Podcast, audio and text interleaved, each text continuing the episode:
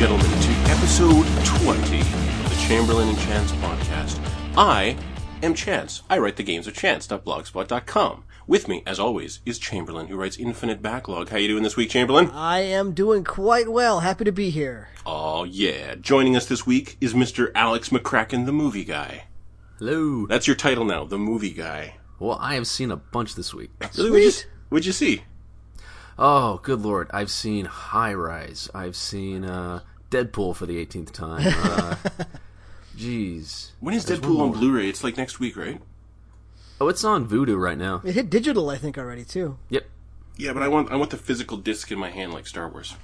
Uh, then you have to wait. I think yeah, I think it's early May. But yeah, that's totally a buyable one. I'm Not sure what else is buyable yet. Oh, and we got we got advanced tickets to Captain America next weekend. Oh, you lucky bastard! Yeah, it'll be on Oh, it, oh, will be on oh, Sunday oh. though. And I saw The Witch.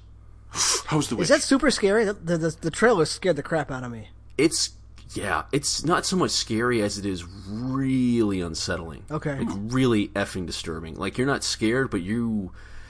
You're like, Antsy. I can't watch these people. This is so depressing and horrifying. Oh. So what what I kind of hope from for that movie is that it's kind of like one of those 70s horror movies where they do spend a lot of time on character and just kind of building tension and like like it follows. Yep. Oh good. Oh yeah, I am pleased. It's it. They could have made this movie eighty years ago. Hmm. If that makes any sense. Not really. Well, I mean, I mean, it's not like- reliant on special effects, on gore. It's actually mood. It's setting mood with characters. Is that what It's you're not just historically accurate; it reflects the time. Like this is a kind of movie someone from that time would have made about a witch, and it's awesome. Cool. So yeah, Alex is our movie guy, and he writes uh, dailycrackpot.blogspot.com. And uh, this week we are going to talk about video games and what we've been playing. We're going to hit headlines as always, and then we're just going to ramble at the end because that's what we always end up doing. and we'll we'll probably end up talking about about frozen Barbie dolls or something. Saying? Have you been I watching the that. hydraulic press channel? Is that where that came from? Yeah, oh, that's awesome. I love that. You oh, The man. Legos one was amazing. It kept oh. popping out. Yeah, I, that's what I, I'm, I'm watching this to watch these things get crushed, and it all just pops out. That felt very anticlimactic for me. Did you watch the most recent one where he had the 3D printed hopes and dreams? I'm crushing your hopes and dreams. They're very dangerous. Oh, that was easy, is what, is what it's saying in the end. Oh, it bothers me that there's a dozen copycat channels already because I want to support this guy because I think he's just hilarious. So I may buy a T-shirt from him. It's My- very dangerous. We must deal with it. my guy at work who loved black and white, he is, um, I want to say Ukrainian or, eth- eth- or his, and he speaks the language. Like he speaks some sort of Eastern European language. He the goes Slavic over there. languages, yeah. There are so many. he goes over there to visit once in a while. Hungarian, that's what it is, Hungarian. And he likes to point out that all this depression and stuff that goes on in North America is a result of when we were kids, everyone told us that you can be anyone if you're just true to yourself and you find that kernel of the divine within you and express it and express yourself. And if anyone doesn't accept you for who you are, well, fuck them. They're not really your friends. And in Russia, if you are born potato farmer, you will die potato farmer. And so no one has these great stupid aspirations that they are going to end up in the 1%. And so there's like no clinical depression in the country because they're all just like, oh, this is life. Kind of sucks. Oh, and they also consume massive amounts of vodka. Vodka. Wood. Yes. I don't know if that's great or terrible. Oh, I don't know. It's just human, is what it is. I think all things considered, North America is kind of like one of the terrible countries lately. yeah. But people keep trying to get in. Yeah. That's what I don't understand. Really? Yeah. They, no, they think it's that much better here? Really? There's been a lot of uh when the economic downturn, a lot of people went back, Yeah. Yeah. Yeah. That makes And- sense. and the U.S. media won't cover it because it's just kind of depressing. Anyway, uh, Alex, what have you been playing this week?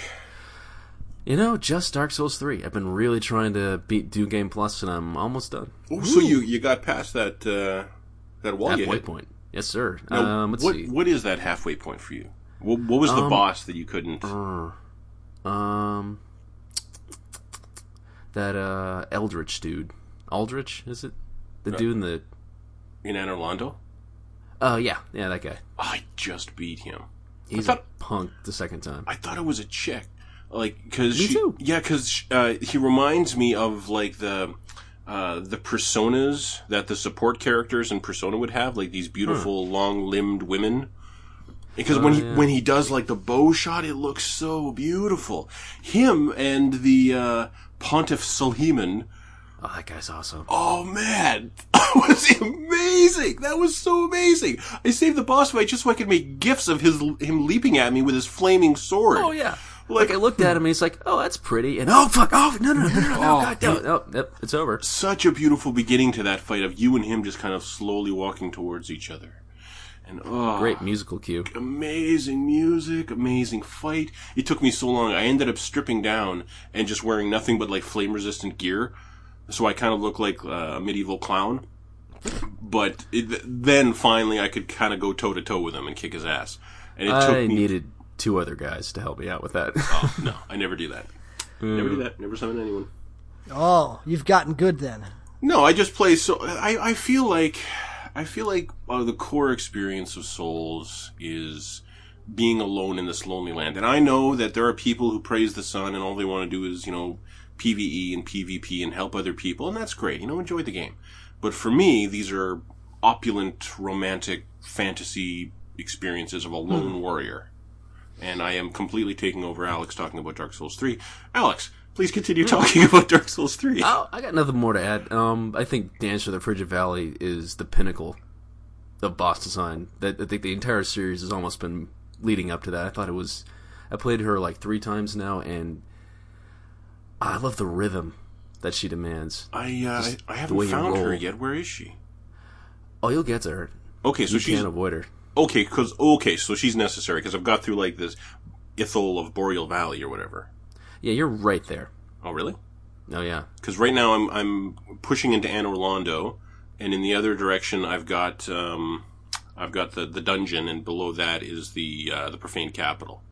She's at kind of the last trailhead, if you know what I mean. Okay. Like before the the story branches off for the last time, she's in front of that. Oh, yeah, I keep on hearing about her, like people getting up against that fight, and that this is like she is the Vicar Amelia of this game, apparently. Mm-hmm. Oh, you just you just learn how to dance. Yeah, I'm hyped for it, man.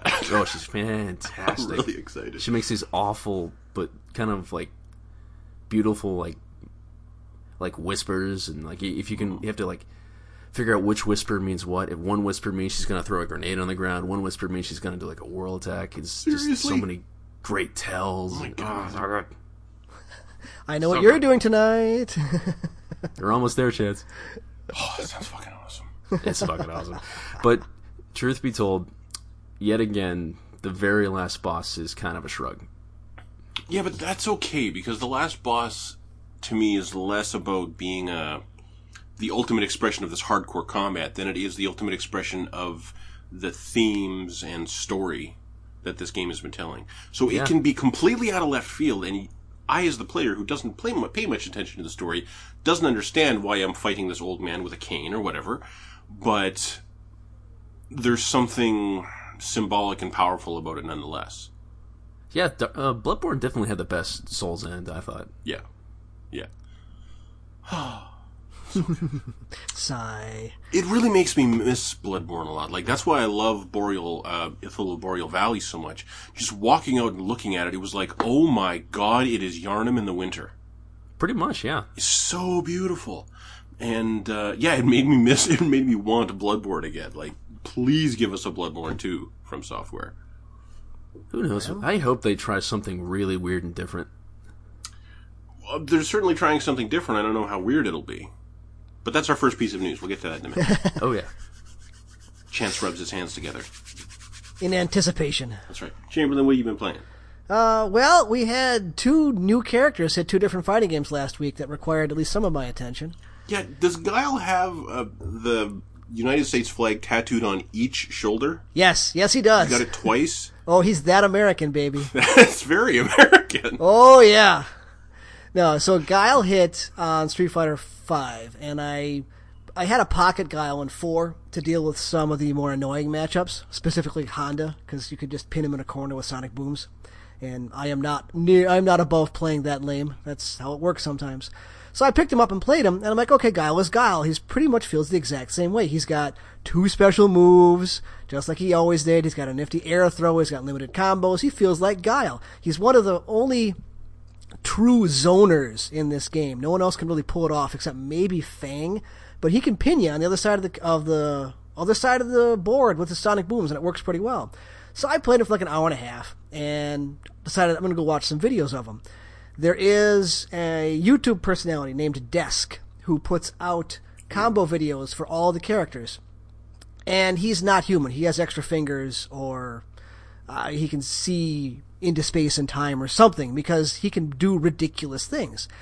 So the first video I see on Guile is Desk playing Guile, and he pulls off this like 35 hit, 25 second combo with Guile. He's playing. He's pulling off Marvel vs. Capcom combos with Guile in the wrong game. Yeah, but doesn't And he do made all that in the training room, and they're not technically really possible usually against a Uh, no, it's player? it's they're technically possible, but they are far from um, necessary. Okay. It's just he takes the engine and he pushes it out as far as it can possibly go. This is what you can do. This is not what you should do in a match because it's a waste of resources and time, but it's possible. That's all his point is, and it looked cool. So Guile was Guile, and I like having Guile around because it's it's a good backup character. Um, the better of the two came out. Killer Instinct season three continues to have some very interesting characters come out. Vampire And- Girl. Yes, Vampire Girl, Mira. It's, it's Killer Instinct really is the Darkstalkers reboot that we didn't know we wanted. Uh, Mira is a straight up vampire character who has an amazing mechanic to her where her most of her medium and fierce attacks deal damage to herself. The uh, flip side of that is is that she does ridiculous damage. Like easy combos, sixty percent done. But in that sixty percent combo, she does twenty percent damage to herself in potential damage. So you're constantly balancing doing damage with her or recovery because you, you can get that health back by using her bite attack either in a combo or as a linker or as just a straight up command throw. So it's this it's this dance with her where you're doing damage or getting health back and I I of all the seasons of Killer Instinct, this is the first character besides Thunder that I've really wanted to put some time in with because she's really, really interesting and incredibly mobile. A lot of the characters in Killer Instinct are, are not.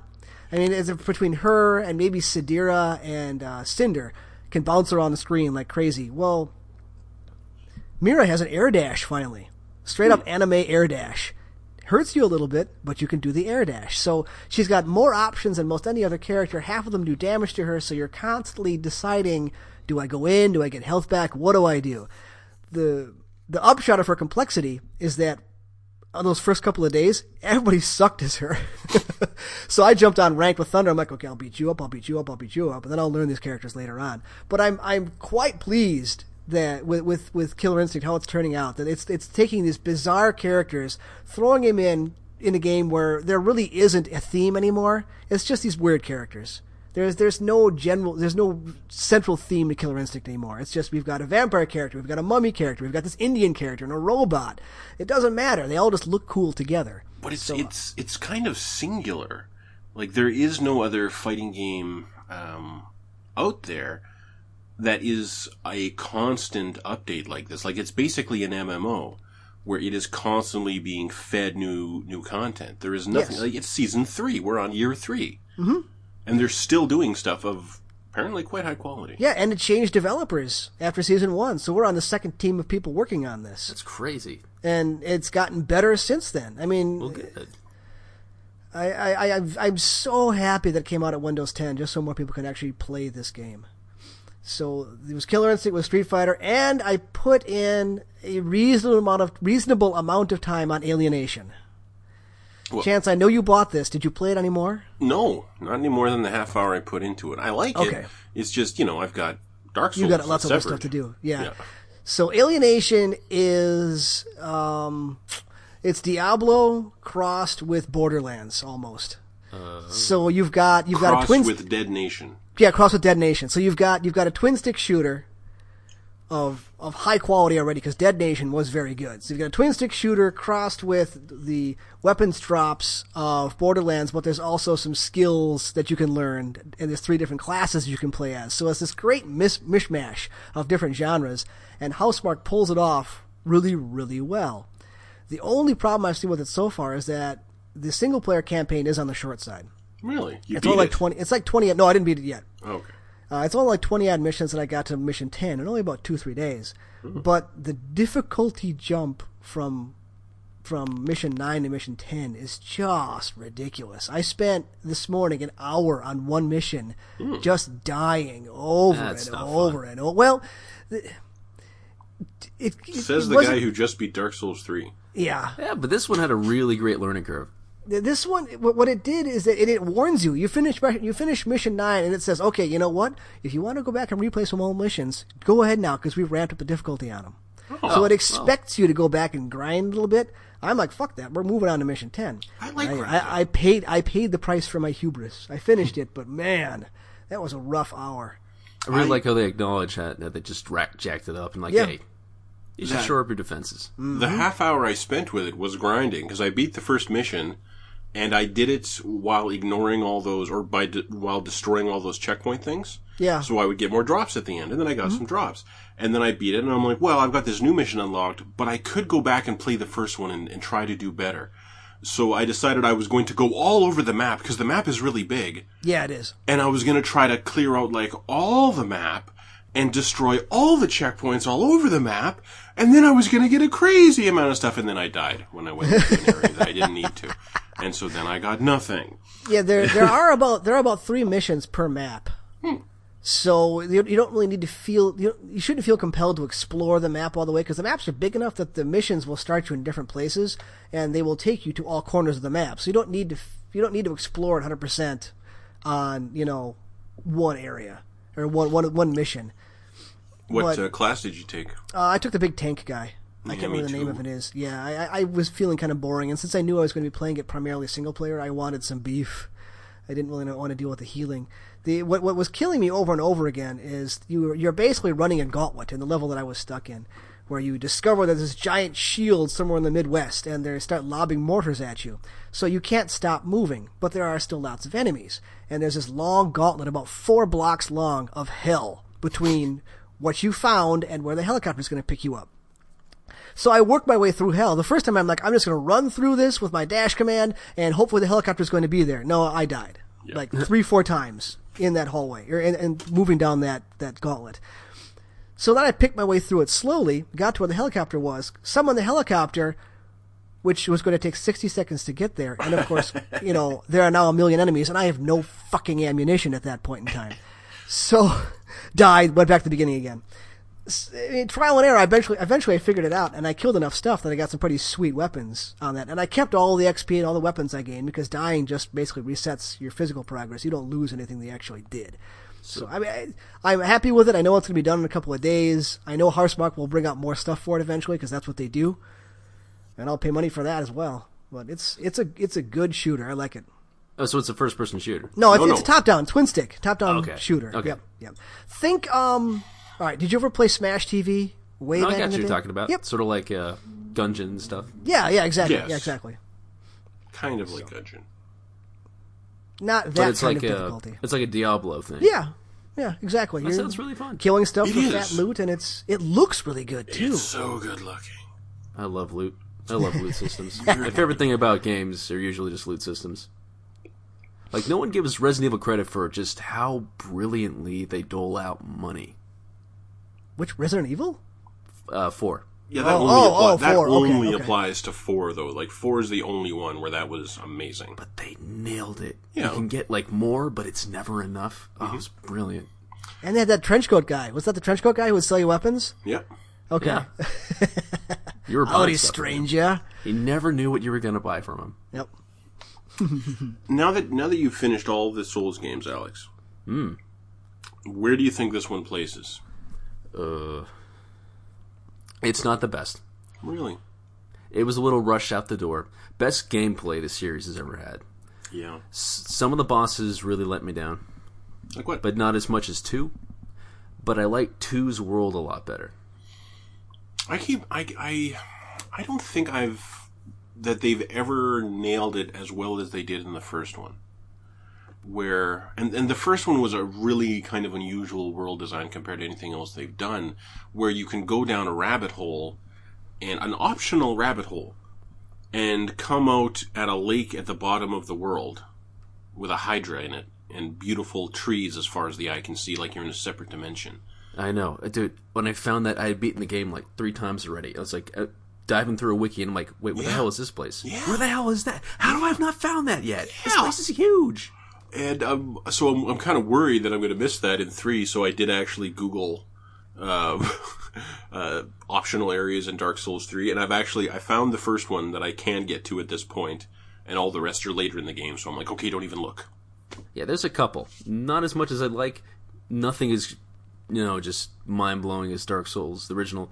But again, we've been doing this a lot. It's been every single year. It's amazing they're as good as they are. Yeah, Uh, I hesitate put make saying Bloodborne's the best but yeah, because it's still it was still more of an experiment than like a full Souls experience to me. yes. But But the moments of Bloodborne, yeah, are indelible. no boss has ever scared me like Paarl did. Paarl scared the crap out of me. Dark Beast Paarl, Dark Beast Paarl. Which one was that? That electric dude. Oh, that dude. Giant and, skeleton. he, and again, he was optional. Oh, so great. Yeah. But I, if I had to put it, I'd put it uh because I don't want to just put two on the bottom because I like two more than most people. Two was good. It was. Yeah, you know what? I'm not gonna rank them. They're all deserve to stand in their own. To be honest, You are all beautiful, my children, and I love they you really equally. are. No, they Nothing are. below a 9D across the board. That is true. that is true. It's like it's like uh, yeah, it's like the difference of like the top percentile. Which of you will get into Tokyo University? Well, probably Bloodborne, but but you're all exemplary. But you guys put in more work than Bloodborne did. Yeah, they really did. So yeah, I checked out Alienation for like 30 minutes. It's good. It's really good. I'll go back to it at some point when I don't have other stuff to play. And lately I've been spending more time than I expected with Dark Souls. Like I, I got into Severed. Severed is amazing. And in fact, I'm just going to talk about Severed because it's fucking Please weird. do. Like, okay. Do you remember the first time you picked up a Wiimote and found that it actually kind of worked for certain games? No. No. Well, that did happen. Or, or, or just, or even, even, uh, okay, oh, here's a better example. The analog stick in Super Mario 64. That's a much better example. Yes, nudging it forward so that he just kind of tiptoes along, pushing it all the way forward and he starts to run. It was revolutionary. at the Yeah, paradigm shifting. Yes. Yes, and that is what the swiping in Severed feels like. It feels it feels revelatory. It feels completely unusual, and it is completely unusual, and it's so strange to have this game. And you know, sites are writing it up as the last great game on the Vita, and I just want to like hold up a middle finger at a site every time it does that. But it's certainly the last large Western game coming to the Vita, if we aren't counting other indies but yeah, there is nothing else like it. Where, and I have found, like, what I'll do is I will rest the left side of the Vita on my two middle fingers on my left hand. My index on my left hand will kind of grip it at the top. My pinky on my left hand will grip it at the bottom, and my right thumb will manipulate the thumbstick for turning and moving. and then hmm. my other my other hand is just the index touching the screen, free to do everything. And it is really weird how effective this combat is at actually being thrilling and involving and feeling tactical and vicious. Like you are beating the hell out of these guys, and you're doing it by swiping your finger. Uh, Like it's it's really weird how successful it is being a game that you play while swiping your finger. Like it's just kind of insane.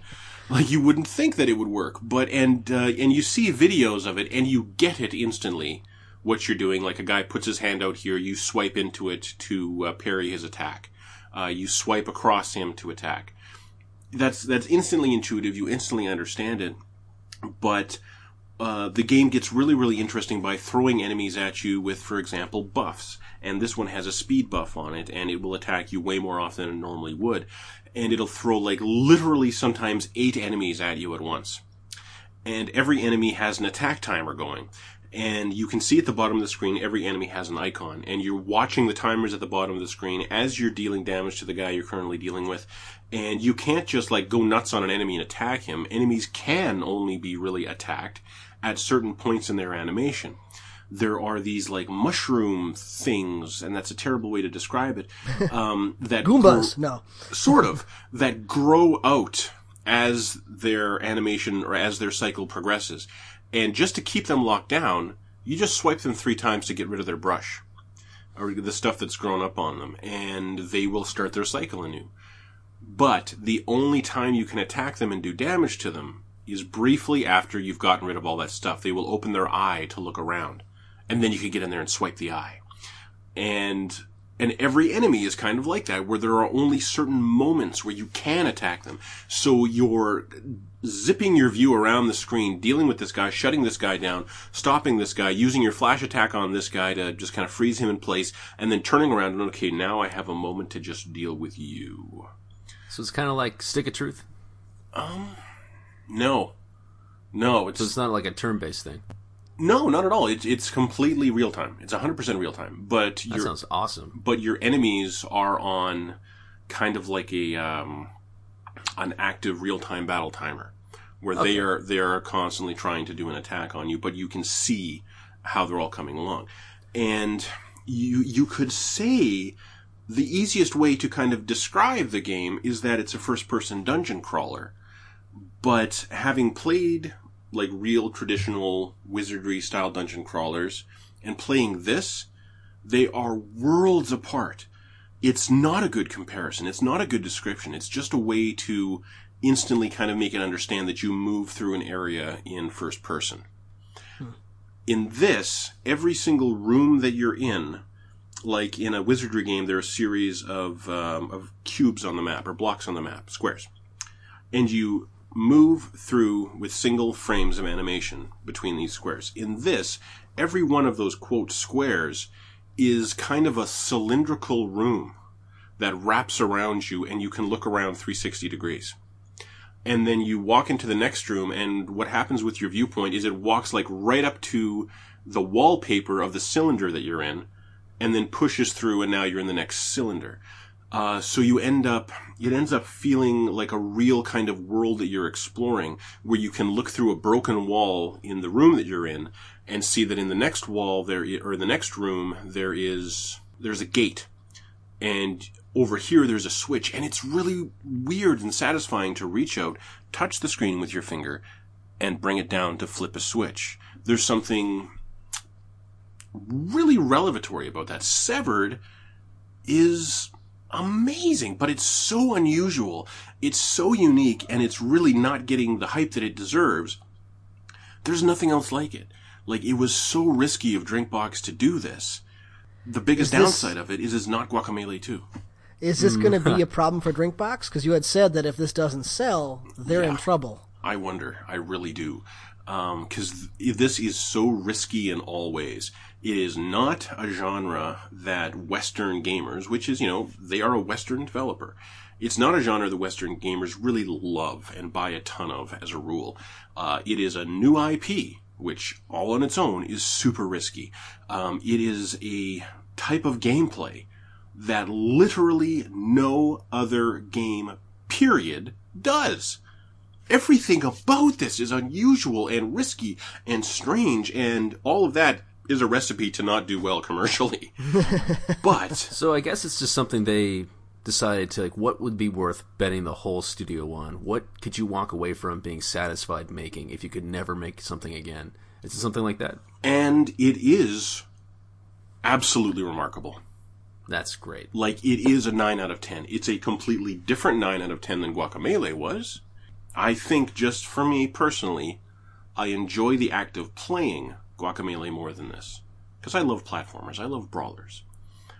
But as a unique experience in the same way that bioshock was a unique experience in the same way that you know a souls game is a uni- unique experience this is incredible there's nothing else like it the the world is gorgeous and haunting and lovely and it's so imaginative.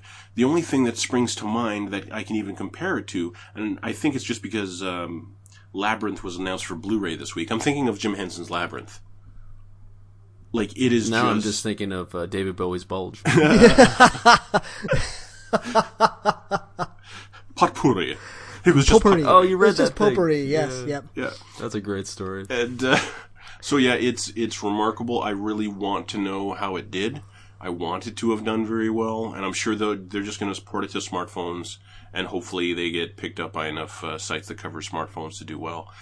But it is stunning and completely original and entirely successful in what it tries to do. Hey, if it hits Android, I'll play it on my tablet. oh, it's great. Yeah, absolutely, absolutely. At least like they bet the farm on something worth betting the farm on.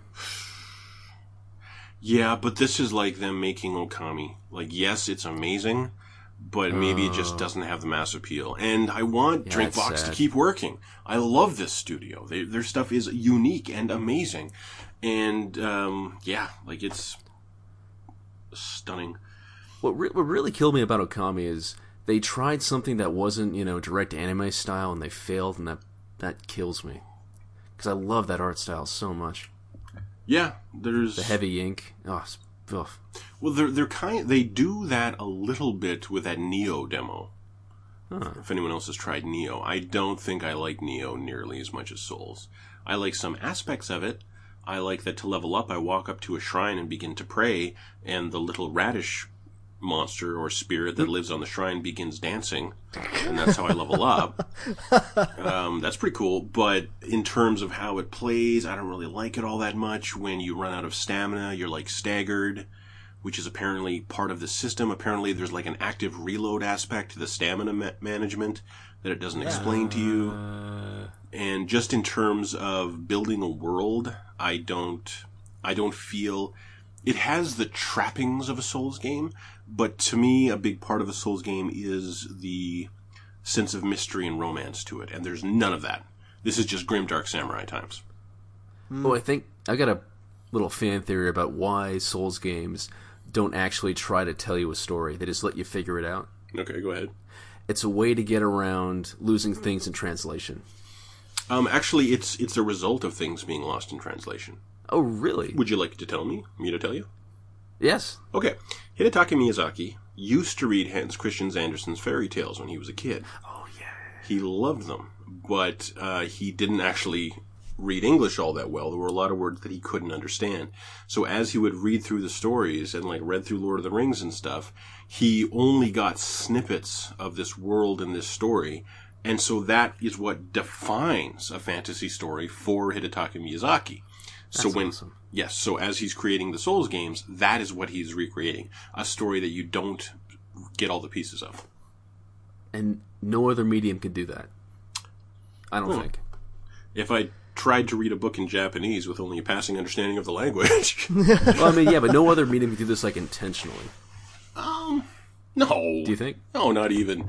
You could, you know, you got books with unreliable narr- narrators. You could have movies with, you know, like uh, uh, Fight Club. That's a good point. There's a whole story that you know, and then the twist is, ah ha ha, you had no idea what was going on. I was Jack all along. Oh. What else have I played? Oh yeah, and I keep on going to Ratchet and Clank whenever a Souls boss just pisses me off. Like after failing That's like a against bubble bath. Yes, after failing against Pontiff Sulyvahn last night repeatedly, I was like, okay, it's time to go just like blow some shit up in, in Ratchet and Clank. And the only thing I really dislike about Ratchet and Clank is when it veers off, letting me run around and platform and shoot guys with awesome weapons. Like I went to it after Bloodborne last night, or sorry, Souls last night, and I was locked into a sequence that was basically uh, a modern day Crash Bandicoot uh. where you are running along as Clank towards the camera with a giant murder bot coming to kill you. That should have stayed in the 90s. And it looks absolutely incredible. It looks amazing. But I want to run around and shoot shit and, you know, blow up awesome crates with guns and become like a singularity of bolts, please. but yeah. The bolt vacuum, yeah. So that's my only problem with it. Anyway, um, Alex, play anything else this week? Uh, No, I've been busy as hell. Um, I've been writing a little more, but we don't need to talk about that. Okay. I'm, uh, I'm, I'm months away talking about that. Yeah, okay. play anything else this week? Uh, no, it was pretty much still prepping for Combo Breaker and playing Alienation when I can. So Well, what I'm hearing then is that it's time for headlines. excellent. Sure is. 40 minutes in. All right. Speaking of Hidetaka Miyazaki, uh, the head, the honcho uh, FromSoftware, uh, he said that Dark Souls is over this week. Dark Souls 3 is the last Dark Souls. Thank God. Now, I think he had said that earlier, so I wasn't like intuiting that when I said that last week. But the quote is, "What is certain for now, to me personally, Dark Souls is over. So rather than make another sequel, I think it's time we take a step in a new direction. Development of a new IP has already begun." Uh, what new IP? Well, they put out a video on YouTube that apparently has actually been on there since April 14th. Um, it's basically, they're hiring. Their next game is going to come out in 2017, and it'll be for PS4, PSVR, Xbox One, and PC. Oh, good. PSVR. Are they ma- are they making a King's Field successor? Holy shit! I didn't Oh, is this a VR that. game? Just period. No, I don't know, but it says PS. it- Well, I mean, yeah, maybe that's maybe that's the deal. Is that it'll be a Souls game, but you can play it in PSVR. Wait, does Xbox have a VR thing? No. No, No. it's got Hololens. That's not, no, No. that's not really a thing we're going to talk about. I don't need to take that abuse for being the Xbox person. Thank you. But they were so excited at E3. How could they lie to us? uh, my uh, my guy at work who loved uh, black and white, he calls me over to his desk on Friday because he's super excited. He thinks this is going to kill VR. He shows me an ad that a company is putting out for their hologram solution. Mm. And all this amazing stuff happening right in front of these actors who are reacting to this stuff. And it's like not real. Like none of this is real. I'm like, why are you even showing me this? This none of this stuff exists. This is like this is what it could look like. This is the Hololens reveal again, and he doesn't know what I was talking about. See, Microsoft put the eggs in the wrong basket. A couple of years even before HoloLens, they put out this demo of a projection system. Did you see this? That Mm-hmm. allowed them to basically extend your TV out to your walls and Oh yeah, yeah. What was that and it called looked? I don't remember what it was called, but it looked good because it did it didn't need to be very it didn't I mean how, how do I say this? Everything on your peripheral vision doesn't need to have the same detail as what you're looking at in your central line of vision. So all this really did was was extend the screen out to your peripheral vision so you get the feeling of motion. And it was just a set of projectors. And they said, well, this may or may not actually be a thing. It's something we can do. And it looked really cool. And it was like, it was actually technology that I believed as opposed to that HoloLens nonsense that they tried to put out with E3, at E3. So why didn't they do that? Do something different. No, no, we gotta be, have more VR like everybody else. Ugh. Well, it wouldn't surprise me if augmented reality glasses like that do end up being the future. But Google you're gonna, Glass? Yeah, Google Glass. but you are going to need like some incredible technology to get that resolution going when it's literally sitting in your eye. Yeah. Like I'd settle for a decent battery. Yeah, that Yeah. too. Plug it in your pocket. Speaking of what's coming next for Xbox, apparently, according to uh, a leak, a uh, second generation Xbox One, although it was technically called in the document the Xbox One 2, uh, has been in production since February of 2016. Uh, so it's probably just a slim. Yeah, it's just I, I saw somewhere that it's like a, a, a significantly smaller. Like the Xbox One right now is like something like seven or eight pounds. The Xbox One Slim is like three pounds. It's supposed to be sig- a significant drop in size. Did you guys see that Stark Industries Xbox One? Yes, I That was awesome! one. That's pretty cool. Tony Stark built this Xbox in a cave with a pile of scraps. that was a great headline. Uh, that uh, It's like, oh yeah, uh, Jeff Bridges was in a Marvel movie, and that was gone. gone. that was so shitty. I can see him releasing that, at, releasing news that at this coming E3 and have it on the shelves the next day. It's like, by the way, here's your new Yeah. Xbox One, smaller, uses less power. Didn't they do that I- one year? I yeah. thought they did. I think they did too, actually. Yeah. I've started the original Iron Man like 15 times. I've seen the ending maybe twice. The first half is the good ha- part. It's so it. good. And the thing is, that's like the only sequence we ever see of Tony Stark actually flying around, doing awesome shit, saving people's lives, fighting armies as Iron Man. Is when he lands in that village and shows off all his awesome Iron Man shit. The American Dream. Yeah. um, indie title Oxenfree is coming to PS4 after a brief Xbox One console exclusivity window. Um, I don't think any of us played that, did we? No, I'm not even sure what it is. Honestly, Oh. I may have to do a little look. It's it's, It's it's like an interactive novel thingamajig. Oh. sort, sort of like I, I kind of get the impression that there's more adventure elements to it, but apparently it is like really the story is like a crazy supernatural time travel story. The story is apparently crazy. I, from what I've heard from the sound design, it's good creepy, Yeah. like uh, classic Spielberg creepy. Yeah, but it's like 2D. I'm into it. Yeah, no, it looks cool. Although it also looks like a game? I would play on my Vita. I don't It know. It was was, re- they reviewed it in like three or four months ago. yeah, but I don't think the reviews were super hot. Let me see. No, they weren't. free Metacritic. Oh, I know why I passed on this because I'm, I'm, the screenshots are not exactly. Yeah, the art design appealing. isn't tight. 80 on Meta- Metacritic for PC. It's not bad. No, it's actually really good. 78 for Xbox One. eh, If it's creepy, well, it'll get added to the uh, Halloween list when I go through all my all the scary games I missed. I'll play in October. Now, uh, f- the hottest news of the week, uh, probably the news that thrilled me the most, is that uh, Exist Archive is coming west. Exist Archive is the latest thing from Tri-Ace, if we're not counting the new Star Ocean game. It's basically their spiritual successor to Valkyrie Profile. Hey, And I know we talk about this words. once in a while. Yeah, yeah. but uh, like Tri-Ace did make the original Valkyrie profile. Exist Archive is kind of the same thing where you have a squad of people, each one's actions are mapped to a face button, and you can create these big, beautiful, super stylish combos where one guy is going in there beating on dudes with a sword, another one is flipping around with pistols. It looks amazing. Uh, That sounds fun. coming coming west for Xbox One and Vita. localized by Aksys, who did who do really really good localization work. They did uh, Muramasa, and they've done all, obviously all kinds of other stuff. Coming physically, and it'll launch October eighteenth. Very pleased. Speaking of Tri-Ace, Hmm. did you hear about how the new Star Ocean is doing in Japan reviews wise? No, how's it doing? Apparently, it's being savaged. Oh, why? Uh, it's not really a Star Ocean game. There's not a lot of exploration to it. Oh. Like you don't. I think you don't leave a planet or something. I just saw a blurb What? on it saying that. Did they get an MMO out of that? Star Ocean. Yeah. Um, I don't know. I distinctly remember, like in high school, my friend loving it. Could have sworn there was like a Star Ocean RPG. He was, he was talking about like just how nice random Japanese people are on the internet. I'm like, what?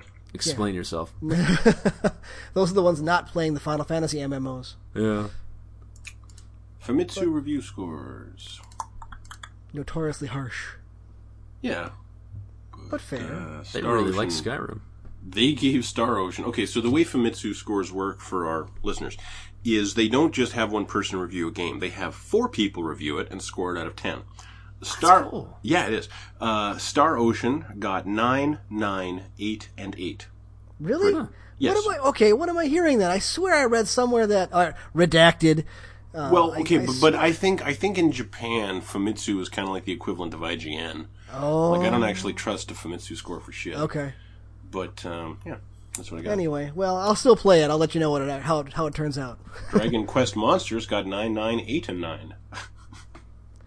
All right. Well, we'll, we'll see. We'll see. yeah. Also this week, super happy, David.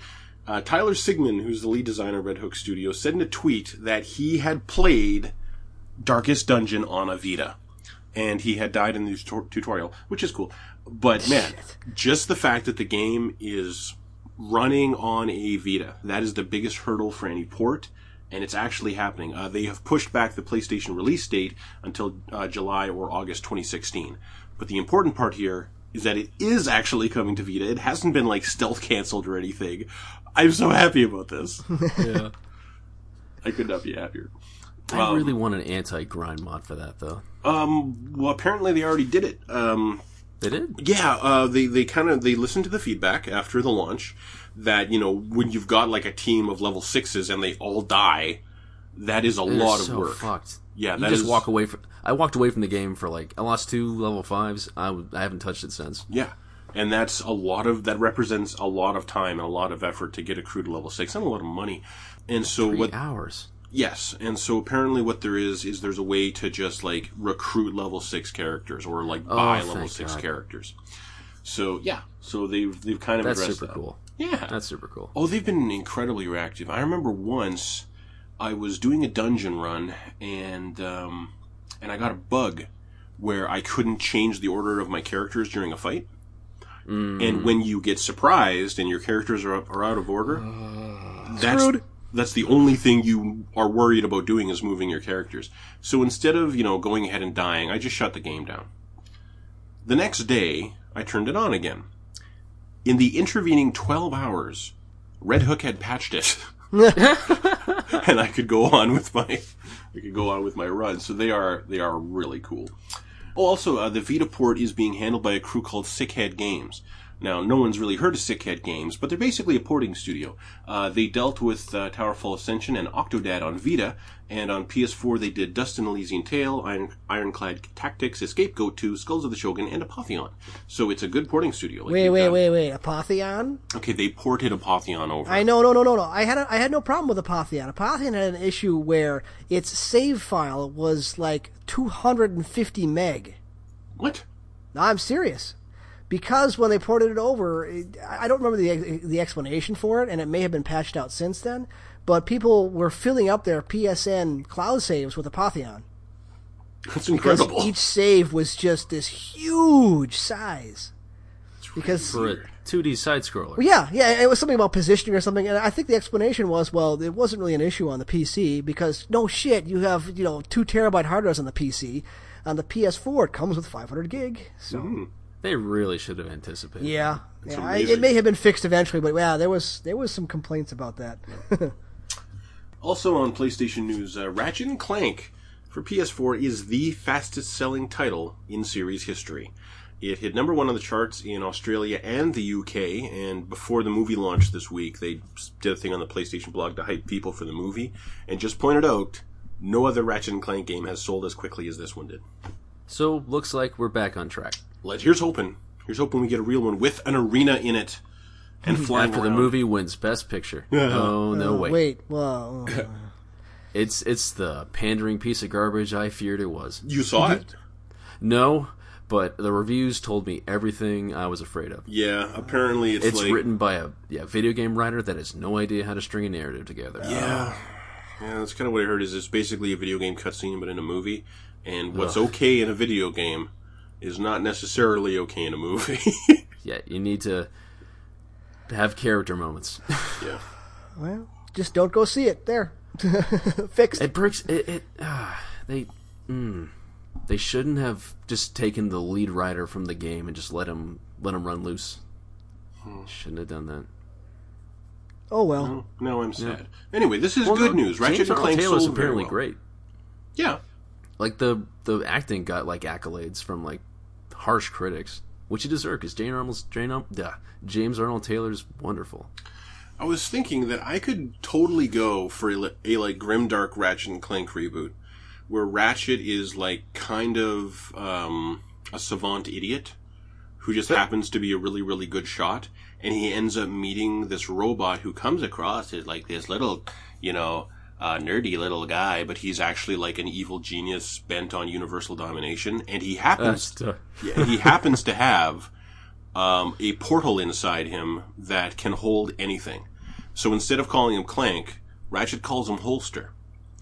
And Holster goes along with Ratchet, and he just keeps swallowing all these guns Ratchet has. So Ratchet, unlike anything else in the universe, has an infinite arsenal, arsenal at his disposal at any given time and travels and travels the universe just like killing shit because he is gently nudged that way by this by this cute little robot who doesn't want to hurt anyone. but you it just turns out, described every president that was run by a vice president. Uh, I think you just described the Bush years. who doesn't want a pocket Cheney? No, wait. take this. It's it's the uh, American dark sign. okay. Uh, John Romero and Adrian Carmack, who were two of the founding members of id, uh, tried to kickstart a new FPS in the past week called Black Room. Now, um, it very quickly became obvious that Black Room was not going to hit its funding goal. I think they asked for seven hundred thousand, and after like a week, they hadn't even done ten percent of that. So it was Oh, not, boy. yeah, it was not going to happen. Period. And so they announced that they are putting their fundraising on hold so they can go off and finish a demo and then come back and ask you guys for money once we have a demo that you can play. Which is probably P.S. Yeah. P.S. It's really dusty in here. I'm not crying. so just just because I was like, really, John Romero has John Romero actually done fucking anything since Daikatana came out and became a laughing stock? So I looked at it. Turns out he has. He did a couple games for THQ, and then for about a decade he did iPhone games. Yeah, wasn't there a Doom RPG or something like that? or- Actually, he is credited with Doom 64. Doom 64 was a good game. They ported Doom to 64. Yes. Yeah, it was a launch title, yes. and it was like custom for the 64. It was Yeah, an original and game. and it was actually, in spite of that weird controller, it controlled well. It was a, a good shooter. Mm-hmm. Good Yeah. long game, too. I wish I could play some of those uh, uh, Diablos on a controller, but you can't. You can't do it with. I I want to beg Torchlight 2 to be able to run a controller, but they won't do it. I would love Torchlight on Vita, but I would love everything on Vita. Torchlight 2 was amazing. Yeah, it was. It was better than Diablo 3. Two uh, up. Oh, What? come on. What? Diablo 3 was so boring. Oh, fun! No, that was just a uh, fun, smooth drink. Okay, well, when did you play Diablo? Because I played Diablo when it landed on PS4. Yeah, we, we I'm talking we, about Diablo 3. yeah, that's what I'm talking we, about. We oh, played, okay. Well, I, I played it. I came a little late, but like I just I didn't like the loot progression. You just they just threw legendaries at you left and right. Yeah, I love that. I love legendaries. I I like to earn it. Well, I, I Torchlight- I did. think I, I earned it by a- killing these yeah. demons here with my fireballs. I don't know why I just ragged in. No, that's Three. okay. I mean, if you hate three, it's fine. I, I, I don't hate three. I just I remember just being just kind of like underwhelmed by three. No, I, I came to it on PS4. The version that launched on PS4 was literally like five years after the PC launch. So this game had been like ironed and sanded down by years of PC beta testers, basically. And what I and got, thank you for that. We do appreciate it. yeah, and what I got was like this beautifully aged whiskey of Diablo 3. It's like, mmm, that is smooth. Well, maybe I just played a shitty class. I don't know. Man, What'd you play? Um, I was the uh, uh, dual wielding crossbow dude. Oh yeah, I didn't think much of that class. My my buddy Chris played that class. Loved the demon demon hunter. Demon hunter, I think. Mm. the skills got pretty pretty pretty boring. Hmm. Hmm. Like there's a point where like you can't do range stuff, and all I had was range stuff, and you can't slow stuff down, and that was my linchpin, and everything kept breaking through my defenses, and it was just yeah. Kind of, it was kind of like how when I first played the pre-sequel, I thought, hey, I'm gonna be claptrap. This is gonna be great. and how'd that go for you? He's not fun. Yeah. he's Yep. interesting, but he's, the, the, everyone else in pre-sequel is amazing. Mm-hmm. They, I cannot go back to two. Well, I'm sorry I that happened to you, Alex. Yes, You you deserve a good Diablo 3 experience. I do. In an earnings report this week, it was revealed that the PlayStation Network alone, just just PSN, had earned 529.1 billion yen in fiscal 2015. Now, uh, it was very quickly pointed out that Nintendo had also had an earnings call recently where they had announced that their entire business had made around 500 billion total. and everyone's like, oh man, PSN is making more than all of Nintendo. Fuck you, Nintendo. But like, come on. Like, what has Nintendo done in the past year except Splatoon? Wii U is on life support. Yeah, that's That, it. Yeah. Yeah, it's it's not selling like they've got they've still got the 3DS business, and that's probably where they made up most of that 500 billion. Was there a Pokemon game last year? Yes. okay, then there you okay. go. I think there was. It's anyway. not annual, is it? Pokemon. no, Yeah. No, it's no, not. No. not even close. They're like they're they're still kind of events when they happen. Yeah. Oh, Uh, also, Nintendo announced this week that they will not reveal the NX at E E3 2016. um, the NX was actually officially confirmed by Nintendo at this earnings thing, and they said that it will launch worldwide March of 2017. Uh, they confirmed that um, uh, the next Zelda is going to be a launch title for it, and the next Zelda is going to come out whenever the NX comes out. And the apparently the only thing they're interested in showing at E3 is the new Zelda. So they're going to show you the game, but not what you can play it on. I'll, I'll be quite interested to see how these graphics look. It'll That be is like fascinating. you'll notice this looks better than anything that could possibly run on the Wii U. We're not ready to talk about that yet. It's too painful. You'll ex- have to excuse us. Yeah, yeah. But did did you link that uh, chance? Was that you who who tweeted that that GIF of George and Jerry talking about Nintendo showing their showing nothing at E3? Was that you? I certainly, yeah. Yep. you actually yep. follow me on Twitter. I don't do I much. think I did actually. Let me, see what tweets I've tweeted. yeah, but I, I saw that it was, it was just it was basically Nintendo is now Seinfeld. We're gonna show nothing. We got oh, nothing. Oh, yeah. What's Yeah, it about? yeah. Nothing. You want to pre-record our E3 conference? Yeah, I think we really got something here. What do we got? An idea. What idea? An idea for a conference. I still don't know what the idea is. It's about nothing. Right. Ah. Everybody's announcing something. We'll announce nothing. nothing. Yep. Yep. So we pre-record the show and we just announce nothing? Exactly. Exactly. They say, what new games do you have? I say nothing. There you go. I think you may have something here. What do we got? Nothing. So, that's that's about that's about what Nintendo's got right now. That's all they have to tell for us. So it's new Zelda on hardware of unspecified shape, size, specs. It's going to run in the cloud. Who Yeah, but there's so much they could do. Like, all they have to do is say, okay, so here's this amazing footage of, um, of this new Zelda game. Doesn't look, this look glorious? Isn't this like the Zelda that you saw in your dreams? And also, hey, look at this gorgeous new footage of a game that we're calling at the moment Bayonetta 3. Oh shit! Would you stop that? I still haven't played Bayonetta two. And by the way, there's a new core Shin Megami Tensei title. We've got that locked down. Oh god, what? Whatever. yeah, the last one came out. The last one came out for 3DS. It t- could totally happen again. Yeah. Well, so you know, there, there's a lot Nintendo could do. Um, There's a lot they could do. Here's what they should do. They should announce the NX event, whatever they do, and have it be a traditional online, non-gimmicky console. Can you just release a console about the games and not about the things you plug in to play the games, please? And then maybe I'll come back home again. I don't think. Then they maybe I might buy one. You don't think they can do that? No, Why? I don't think they will.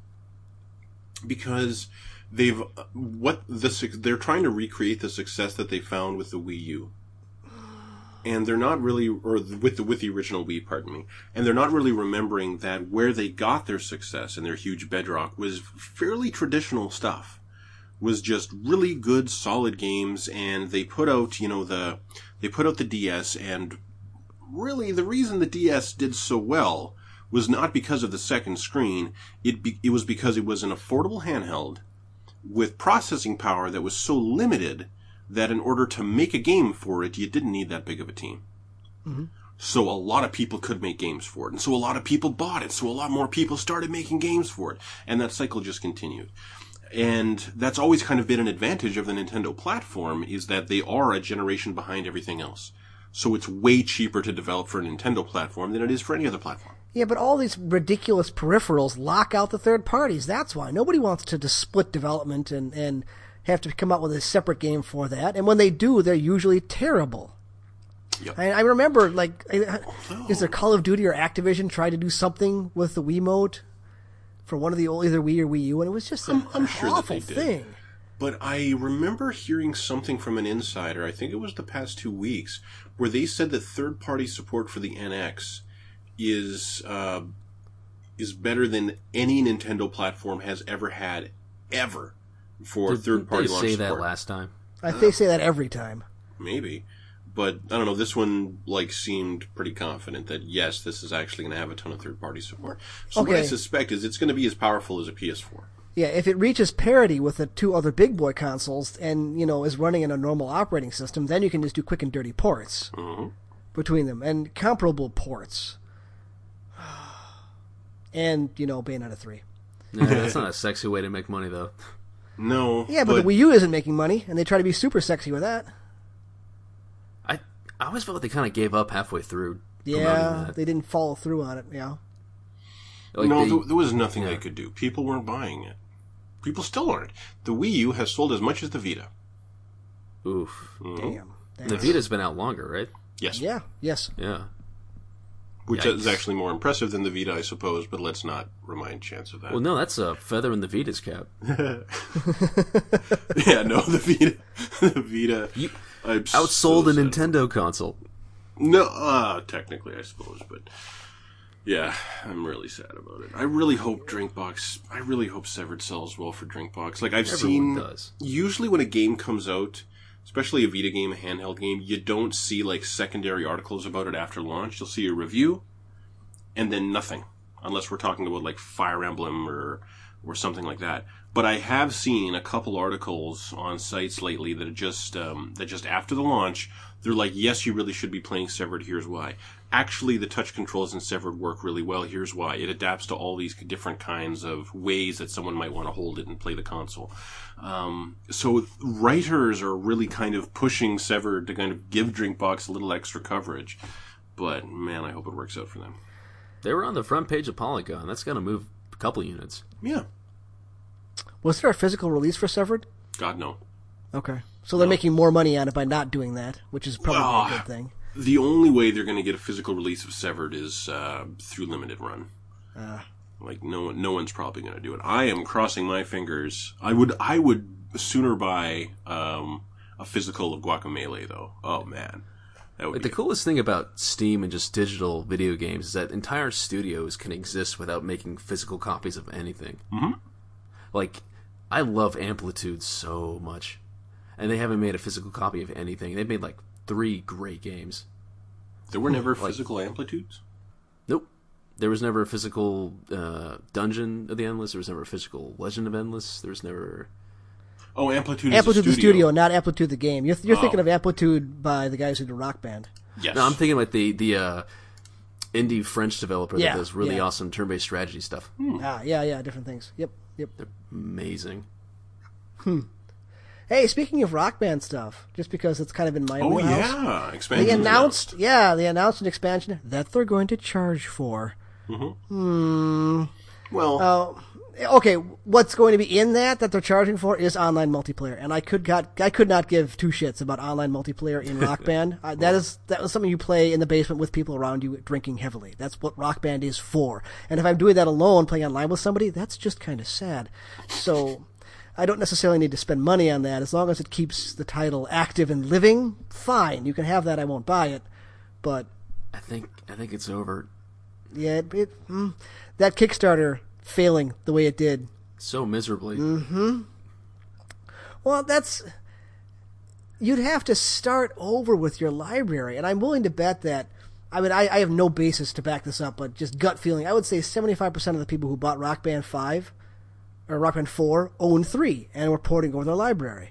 That's why we bought it, because we have this existing collection of tunes that we want to keep playing. I don't think there was a whole lot of new adoption in that, so moving it to a platform where you have to rebuy all your stuff is just silly. What's what's the what's the reason to do it? opening it up to a much broader audience. You broader audience, but how many of them already bought it for the 360 and, and want to play it somewhere else? Well, I don't know. I'm sure there's tons of PC players who never even owned a 360 and have heard of this rock band thing, would be into it. Apparently, $600,000 worth of them. Yeah. So that ain't nothing, but, uh, yeah. Yeah. It's just. Rock band is what your dad played when he was cool. I'm still cool, damn it. There's someone out there whose favorite game in the world is Beatles Rock Band. I still have Beatles And- Rock Band. It's good stuff. They put their favorite stuff is in the DLC, and they will they will lose it forever. Yeah, they're actually shutting all that off. In fact, I think it already happened. That's so cruel. If you don't own the Beatle, the DLC for Beatles Rock Band, you cannot buy it anymore. I think it already sad. happened that it's gone. Yep. no, I thought they took it away. Like they just took it down. You can't take it away. It's it's. I mean, if if you own it, you can re-download it, but you cannot purchase it anymore. Okay, good. So I read that wrong. Because Yeah. it seemed to me like I don't know how draconian, you know, music rights are. They're pretty crazy. Yeah. they Yeah. took music out of um, uh, Grand Theft Auto Three Yeah, in I heard Steam about that. That's And- crazy. And I and I thought the the PS4 upports as well. I heard that music got pulled out of San Andreas. yeah. Like after the fact, you own the game and they, they, they wormed in and took it out? No, yeah, no, this happened like last year. oh, really? So like after the game Yeah. had launched, they pulled music. Like in the, um, yeah, I'm sorry, not Grand Theft Auto three. Um, the third one with uh, CJ, uh, San Andreas. San Andreas. Yeah, they pulled music out of the game, out of everyone's game. Wow. San Andreas was like the first game that taught me that I could love country music. Yeah, When Amos Moses was a Cajun, he lived by himself in a swamp.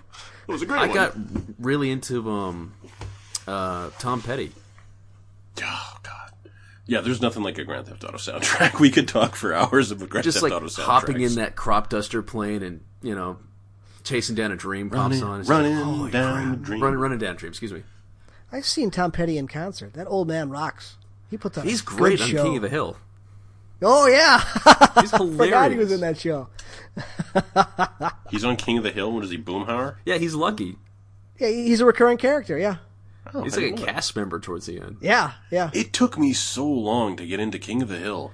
If if you're not from the South, American South, I totally understand. Yeah, like, but but You kind of have to be there. it took me like years of it just kind of being on to really just get it. That all Hank wants is is it Hank? Yeah, Hank. Yep. Yeah, all Hank wants is just for things to be normal. But his wife is Peggy, and his and his son is his son, and he's always like, Ugh. All all I want to do is drink a beer and watch the game. Oh, oh, yep. that boy ain't right. Oh God, is Britain- that some of the best stuff Mike Judge ever did? Oh, that's uh, Office he's- Space. yeah. Like he, Mike Judge has done Did you see the Beavis and Legendary Butthead when they came back for that extra season? no. It was awful. Yeah, it didn't quite. Uh, okay, was it awful, or have we all matured just enough? I think it a little both. Yeah, yeah. It was like Futurama. I didn't have the energy to fall back in love with it. Oh, I did. did. I didn't. I didn't miss an episode of the new Futurama. I mean, I'm talking about the new uh, Beavis, and Butthead. Yeah. Oh. Yeah, I never got. I, did- I was never into it, so I never cared about it. But I loved Office Space just because they really nailed shitty off-ramp apartment complexes. like I have been to that friend's apartment. I'm like, wow, this is yeah, this is grim. They nailed it. Saying as I live in a not an off-ramp apartment complex, but a pretty shitty apartment complex. I do need to watch Idiocracy one of these days. Yeah, it's good. It's It really is. good. It I've is. seen lots of clips of it, but I really should watch the whole thing. But you know, don't get too drunk because all you'll be able to think about towards the end is Trump. Oh God, no! Why do we have to come back to politics? Ah. Yeah, Hey, don't worry all the like a lot of really good, really smart delegate math is in, and he's gonna lose in a landslide. Yeah, well, great. So you get Cruz. Congratulations. No, no, no, no, no, no, no, no. no. I'm talking about He's gonna be the nominee. Yeah. I'm talking about Clinton v. Trump. Yeah. Why on earth would they make him the nominee? Really? They don't have a choice. They can't. They can't stop him anymore. I thought they were locked in that they No. could. Nope. Nope. Cruz burned out, and honestly, I'm a little glad because even the ex chairman of the RNC called him Satan in the flesh. Yeah. He's a horrible human being. Trump's John a clown. John Boehner, the crybaby, crybaby, didn't like uh, Cruz. Eh. Oh, don't get me started on Boehner, but I, I, I think he's telling the truth about Cruz for sure. Well, if he's telling the truth, he seems to be under the impression of the same truth that anyone else who has ever known the man seems to be spouting. Like you You can't. You need to see. Um, there's a guy named Craig Mazin who's like a. I think I brought this up last time, but his Twitter rants just about being his college roommate yes. are so good. Yeah. So what's it like, a to live? Banshee. What's it like, chance to live in a country with a calm political system right now, where things are kind of okay? Um, I don't know. Have, have I have I brought it up in the past? Uh, the Canadian identity. Hmm. Okay. Um, Statistics Canada did a uh, did a poll a while ago to discover what people in various parts of the country feel is the crucial component to what it means to be Canadian. and there were some things that you know were kind of more popular in this section of the country, more popular in that section of the country. Certainly, Tim Hor- Tim Hortons donuts. That's a big one. Oh yeah, Those, that stuff's awesome. That's right. Hockey. That's that's obviously a big one. Uh, but the one thing that all Canadians agree on that defined the Canadian identity is that we're not Americans. so there's there's this real kind of arrogant, uh, polite arrogance to Canadians just looking south at the border as you know schools get shot up and people are like these things happen, and then. A, a transgender person might want to use the bathroom. Think of the children! Like, like fuck! Like, Americans are like, and I know that there are intelligent Americans, but it's like Will Smith talking to Tommy Lee Jones in the first Men in Black movie, and Will Smith says, you know, why don't you let people know that there are aliens around? People are smart. And Tommy Lee Jones says, no, people are animals, and you know it. A person can be smart. People, People. are idiots. And yeah, You could take, Sad, panicky animals. yeah. you could ask that same question in, in, in so many different places in the U.S. and get different answers. What We're so mean to be diverse and weird. Yeah, Yeah. yeah. Ooh, some, hey. some people would give you good answers, and some people would might be a little bit ashamed. So, and, uh, Is it true most Canadians in their house somewhere they have like a shrine to Bob and Doug McKenzie? No. Okay. No, but Not I, true, eh? But I've never known a Canadian who didn't know who Bob and Doug McKenzie were.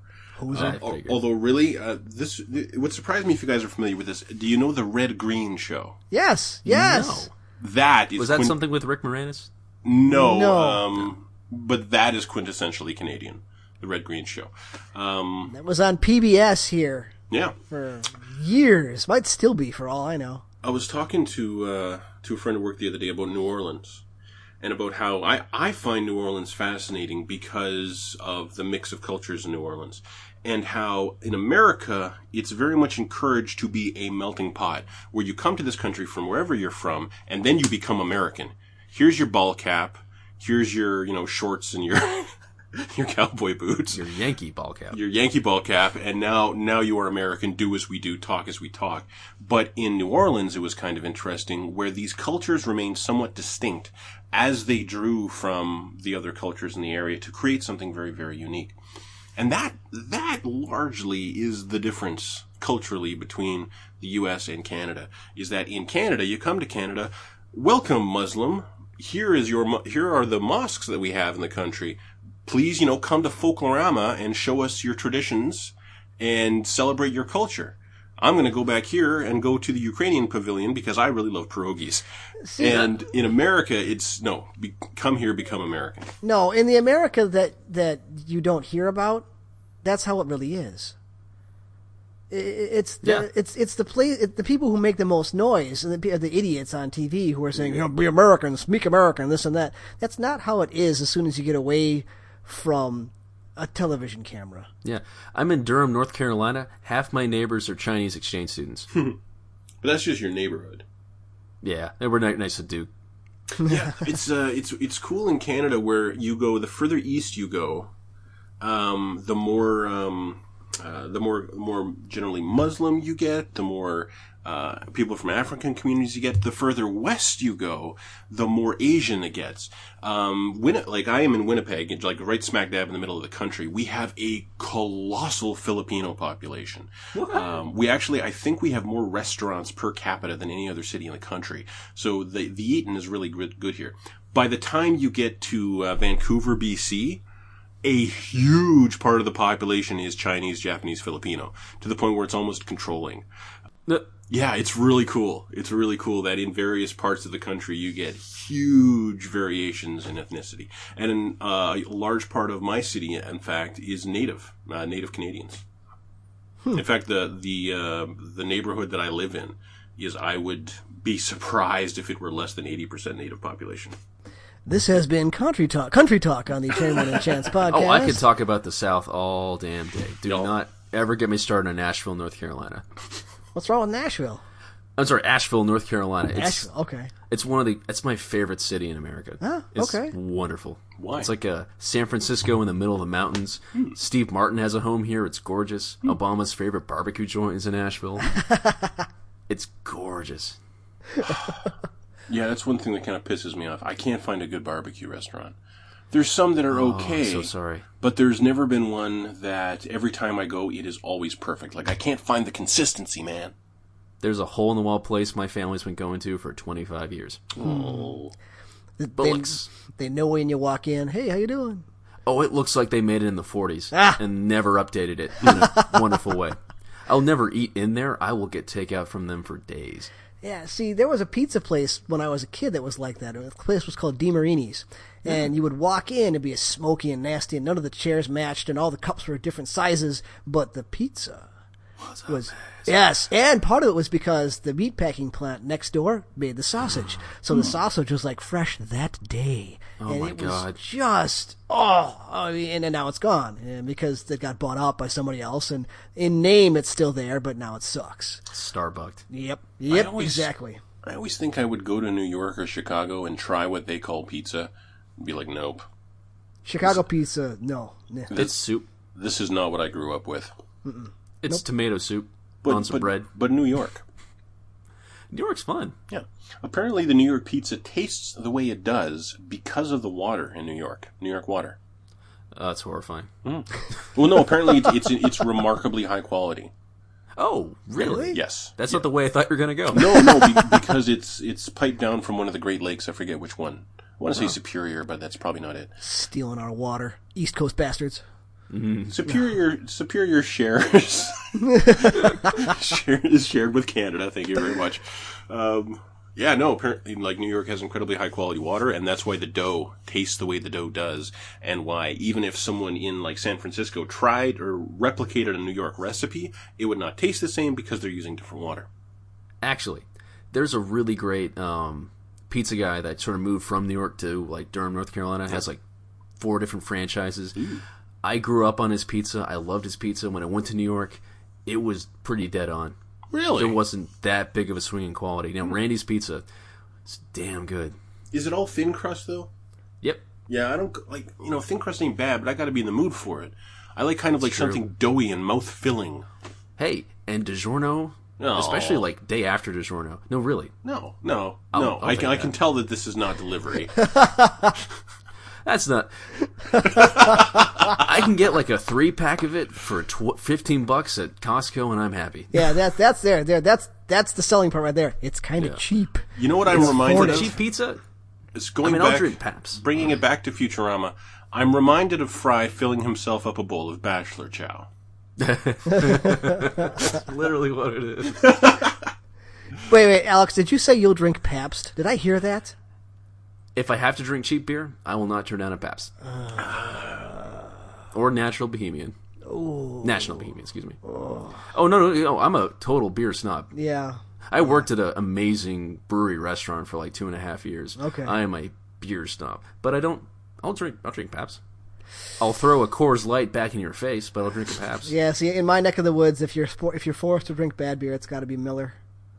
That's Which not is- the worst. No, it's not the worst, but The worst is Budweiser and Coors Light. Yeah. Oh, yeah. Coors Light. Why are you drinking anything? I'll have a glass of water, please. Yeah, no, it's the only time I've ever forfeited beer pong. It got it got warm, and I was not oh, having it. Oh, yeah. It's just The piss worst. at that point. Yep. It's just piss. Oh God. What's you do the canoe joke? No. Go ahead. Okay, what's what's the similarity between Coors and Sex in a Canoe? I don't know. They're both fucking close to water. That's I can't believe you haven't heard that one. I probably have with, with with a different beer inserted in there or something like that. Maybe Ah, it's one of my Corona or something like that. Who knows? So Oh, I want a beer. effortless segue. High Rise Oh, is the yes. reason why they will never have to make a Bioshock movie Ooh. It's a movie because they already did, and it is trippy as balls and the most Kubricky thing I've seen since Kubrick. I'm looking this up now because I heard of the movie briefly. But hmm. Hiddleston. oh, oh, You've got such a fanboy hard on for Hiddleston. He's just been in really great projects. He can really pick them. A scathing, intoxicating visual and auditory experience, the most truthful and powerful Ballard adaptation we've seen, or are likely to. Yep, it is not fun. I, if, if this isn't for you, please stop watching it because it is agonizing. Oh, I don't like agonizing. Like, I mean, but in like a really artful, meaningful kind of way. Like it's really trying to tell you something about what happens when society collapses instead of just, hey, look at all this intense drama and violence. It actually, that's all just like kind of a silent montage halfway through the movie is society collapsing, and the rest is just the boredom and starvation. Oh yeah, I think I've yeah okay I think I read. This one was a book first, right? Wasn't it? Yeah, it's Okay. an impenetrable book. And this is the best adaptation you're ever going to see. I'm watching the trailer now with no sound on it, trying to figure out what's going on. Beautiful Theaters and now? horrifying. Yeah, you must. Yeah. Um, no, it just got on sort of on demand at the Oh, moment. okay. Okay. It flopped hard because man, no one's going to pay money for this. Oh yeah, apparently uh, the girl who was the robot in um oh, Vikander. yeah Ex Machina? yeah Yep. in in Ex Machina is going Yep. to be the next Lara Croft. Excellent choice. I would have gone Daisy Ridley. I think um I think She's a little busy, I think. I, yeah, true, but I think Vikander is too pretty. yeah, she's a little frail, Yeah, but I think she could nail it. Oh, she's really good. I'm not saying she ain't good. She is. But I've never seen her in anything where I believe that this woman is kicking someone's ass. It's like it's like the difference between watching an actor do it and watching um, oh who's that stunt woman who was uh, who was in Death Proof, the blonde who's on the who's on the hood of the car. Mm, I can't think of her name, but I know Yeah, what but- you're talking Completely about. blanking. Yeah. But you know who I'm talking about. yeah, yeah. Yeah, you watch her kicking someone's ass in a movie, like this person is getting their ass kicked. Yeah. And then when you see anything else of like, you know, an actor who's trained to do a combat sequence, it just feels like nothing. Yeah, And the I would, difference between like a stuntman and a trained ballerina. yes, I would really appreciate another female action hero like like the that uh, that MMA fighter in Haywire. That was great. Was that Rousey? No, no, it was the brunette who was in Deadpool. Oh yeah, Yeah. she's great. Yeah, she is. She's got the presence. She's just not uh Don't throw her too many lines though. No. She's not bad. She's not, She's not bad. Just don't make her Yeah. character develop too much. Yeah, I didn't even realize they were making more Tomb Raider movies. Yeah, Mm. gotta keep that license from reverting. Oh, right. okay. I don't think I saw either of the Angelina Jolie ones. You don't need to. Yeah, Okay. no, you're fine. I didn't. Yeah, I, I didn't. She's a she's a robot. But Salt she was, was. good. She wasn't bad. Maleficent. Oh no, she can do good things. She's a robot in Oh, Tomb and Raider those. movies. Maleficent was bad though. No, it wasn't. It was pointless. It was pointless, but it wasn't bad. It was one of the bravest screenplays ever aimed at young girls. No, I okay. Oh come on, it was a rape narrative sold to children in an effective way. I respect that. Hmm. I never looked at it that way. I looked at it. He rips her. He rips her uh, Yeah, I- wings I, off, I know. yeah. I know. I never actually saw it until you pointed it out to me. but yes, yes, that's absolutely there. But I don't know. I felt I felt it was first of all it was a story that if it needed to happen, it could have been so much more interesting. Um, and actually told an interesting story, which I didn't really think it did. Second, the lesson from it of the kiss of true love is this uh, ch- is the chaste love between two women. I don't know. That felt really ham-handed to me. That felt that felt like it was reaching for the after-school special. We learned a lesson today thing, as opposed to being like thematically consistent. Um, yeah, I did not think much of Maleficent. I'm pro anything that just sort of keeps rewriting the princess Yeah, yeah, mainstays. I'll agree with that. But I want it to be more uh, Zootopia and less um, Frozen. God, I'm so proud of Zootopia. Right. So good. I Best cannot the believe they got that screenplay produced.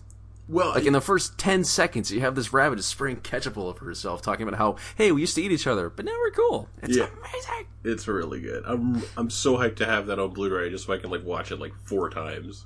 I can't believe Disney made that movie. Yeah. Yeah, that's that's the Frozen studio, I believe. That's amazing. They've eclipsed Pixar. They're, they're right on Pixar's tail right now. Uh, I I can't remember the last thing Pixar did that I would even compare. What is the next Pixar joint Up. anyway? Uh, the next Toy Pixar Story 3. Note Finding Dory. Oh, And yeah, okay. Yeah. Up was Yeah. tear-jerking kind of garbage. I'm not saying it wasn't successful. Oh. I'm just saying it was blatantly, obviously manipulative, and they Hmm. nailed that with uh, with WALL-E. It was too WALL-E had a cheap ending. yeah, WALL-E should have but I died. liked it. Yeah. No, I WALL-E- like We've WALL-E. had this discussion before. WALL-E should have died. WALL-E all I great. care about from Pixar is that Incredibles 2 is on the docket. I know. That's That amazing. makes know- me happy. But the reason why it's happening kind of makes me a little uncomfortable. The only reason why that's happening is because, um, uh, what's it? Tomorrowland flops so hard Disney talked to uh, uh, Brad Bird. He's like, if you really ever want to work with us again, you need to make Incredibles 2. Did Brad Bird make Tomorrowland? Yeah. Oh. Yeah. Did you see Tomorrowland? No, I saw some of it and was like, okay, no. It was a Randian screed. It was not good. That makes me sad. So Yeah, it, it, it, it a lot of talented people trying to just bring a terrible script to life. You can only do so much. So, uh, Chamberlain, what's next on the docket? Uh, Uh, I actually have Far Cry, Far Cry Primal loaded, locked and loaded, ready to go. Now, you realize you don't have much time until uh, Mirror's Edge and Uncharted I 4. know, I know. And, and here's the thing: I, I long ago resigned to being able to play very little on time. So I will allow you to have the lion's share of the excitement of those, and I'll play them when I get around to them. Because did you finish Far Cry Primal, or No. did you play like a ways into it and then kind of get distracted by other? I shiny pro- It's a? Ubisoft game. No, you didn't finish it. I probably did 80, 80 to 90%. And it was good. Like, I want to I wanna go back to it, keep playing it. But, you know, Dark Souls, what are you going to do? Yeah, yeah. Oh, I don't think I'm ever gonna crack open. Uh, what was it Syndicate ever again? I think I got like halfway through Assassin's Creed. Assassin's Creed Oh, Syndicate. yeah. Did you guys watch the, the six minute trailer for Deus Ex this week? No, Uh, that's no. I, I think it's I think it's gonna be terrible. I don't know about terrible, but that trailer certainly didn't do anything to me to tell me that it's going to be better than the last one. I did not like it. You, I, I couldn't point out anything really wrong with it. I said it's I it's not perfect. It's in shooting distance. You can see perfect from here. It's really good, but it wasn't anything that I needed to go back to and play again ever. Exactly. It was like I felt like I was sold a bill of goods. I felt like I bought half a game. Yeah. Mm. Like it's, I cannot believe those reviews were so good. I'm still pretty angry about it. Well, I think it was because the first time you play it, when you start pushing in a different direction in Deus Ex, it does accommodate it. Like, there are four different ways to get into this building. And once you're in, there are like four different ways to do what you need to do. And then you get to a boss fight, and you better have points in combat. and yet, I would much rather play an Uncharted game again than Deus Ex. Yeah. But I loved its world. I loved its art direction. Um, Its Detroit was an abomination. I thought it was beautiful. No, I mean like i- i- the, that's not how people in Detroit talk at oh, all. Oh. At all. Hmm. Well, most people have That- fled that bugs Detroit lately. yeah. Nobody wants to be there. You know the Deus Ex rule, right? Say what? I think You know so. the Deus Ex rule. Every time you mention it, somebody reinstalls it. Uh-huh. Sorry, listener. Let's hope you installed the good one. I mean, I first hope it's yeah, good, but like what I've seen, the writing seems exactly where it used to be. Yep. Just not just uh, one step short of the profundity they really need. I don't know. It feels like a lot of steps short. It feels a lot of what I saw in that trailer feels very paint by numbers. This is what you expect of Deus Ex, and it's what we're delivering to you. Uh, but Philosophy 101 garbage. no, there wasn't even there wasn't even much any philosophy that I saw. It was it was very much just kind of checking the boxes, and that kind of terrifies me because I'm pretty sure this is the studio that did the last Thief game. Oh boy. Yep, doesn't that disgust you? Man, their art design was really good though. Like amazing. Like I feel so sorry for the artists that were shackled to that piece of crap. I don't know. I feel like I feel like the art in Thief was was once again very paint by numbers. Like they felt like they wanted to go for this dark, moody thing, but in doing it, they they ticked the Overdid it. boxes, but they didn't actually create anything that was interesting to look at ever. I can't remember one part of that game that was actually cool looking. Oh, the anthropomorphic people oil paintings. Those were terrifying. Okay, yeah, but I'm talking about the world itself. Oh, yeah, no, it was pretty drab. It was. It was just drab. It was boring, and it was like you know what? It's it's a good example of that is the difference between Nioh and Souls. Hmm. Is Nioh is trying to recreate that same shit, but they don't understand why it works. Ugh. and Souls just does it, and it's beautiful and huge and soaring and gothic and romantic. And my God, isn't this amazing? Let's take some pictures of walking out after that, after going through like catacombs, and then you walk out onto a cliffside, and you're looking at Irithyll Boreal Valley, and it's like, oh my God! It's like that moment at the beginning of Bioshock Infinite where you shoot above the clouds, and Booker goes, "What?" It's just amazing. So it's a lot like went- DC watching there. the Marvel movies and saying, "Let's make our own movies." Yes, very much. Ah. Very much. They just can't hit that secret sauce. But then again, neither has Marvel for like the past three movies, so. Okay, unless you want to count Deadpool, but I don't. Um, let's see. What are the last three Marvel movies? Um, Deadpool, Ant-Man, Ant Man. Ant Okay, well, let's not count Deadpool because that is like Technically Fox. yes. So you got Ant Man, you got Captain America: Winter Soldier, which I did not like. What? I did not like. Fight, And- fight, fight. And you've got and you've got Avengers Oh, too. why didn't you like one?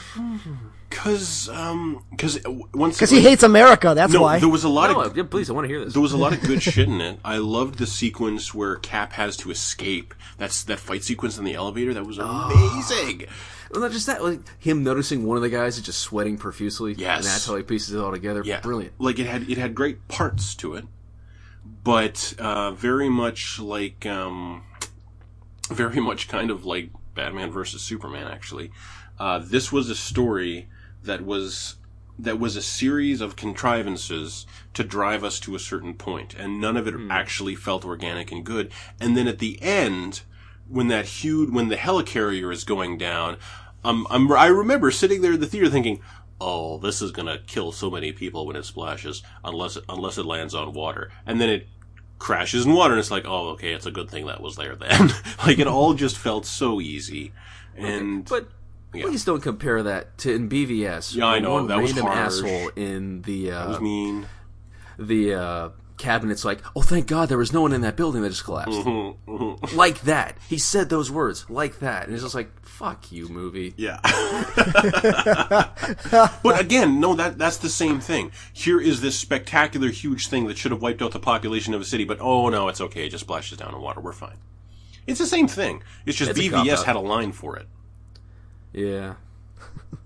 I, I, I, I But I love- I can't agree with this. I love I love the actor as Cap. Uh, Chris Evans, is it? yes. Yep. I've always really liked him, and unfortunately, he was in those terrible Fantastic Four movies. But uh, does anyone remember Jumper? I think it was. No, not Jumper. What was that superhero movie he did with? Um, come on, come on, Alex. You know what I'm talking about, right? uh, Scott Pilgrim? Push. Push. No, I didn't. Oh, Push was good. Push is like the third party superhero movie that we want a sequel for, but we'll never get. No. It was good. Push was good. Was um, Sam Jackson in that too? I don't remember. Sam No, I'm thinking. in I'm thinking everything. of Jump. No, I did not know. I did not watch Jumper. I knew Jumper was like a you know tween movie. Let's see. It had Christian Anderson, whatever his name is, in. Don't touch it. Hayden Christensen. There we go. Hayden Christensen. As in Star Wars Hayden Christensen? Unfortunately, He still gets jobs? no. Okay. That Jumper was like almost seven years ago. Oh, okay. Chris Evans, Dakota Fanning, Camilla Belle, Djimon Hounsou. Great Where cast. is he? What happened to him? Um, you know, the thing is, the only he's okay. He's black and he has a thick accent, so they're only going to give him certain parts, which is you know bullshit. We all agree that's bullshit. And weirdly, and the and even I, unfortunately, when I think of a role for him, I'm thinking of like characters, like mm. like like character actor characters. Like, wouldn't it be awesome to see him as Kratos? Isn't that what the director wanted? Uh, that'd be cool. God of War? I don't know, but man, that'd be that'd be pretty cool. I could get behind That's that. some ha- that's some Hamilton shit right there. But the thing is, like, if I saw him as Kratos, then we're literally putting whiteface on a black actor. But it's ashes. There's a, I know. there's a It's story Hamilton reason now. for that. Yeah. Well, if you could see he was African American under the ash, like maybe there's some crack in the ash. Yeah. I'm kind of out of ideas. Anything else? Yeah. That, that's about all I got. So, all right, Alex, thank you for joining us. Thank you so much for letting me keep doing this. Hey, Oh. our pleasure. Chance, thank you for talking. All good, baby. Thank you, everybody, for listening. We will see you again in a week.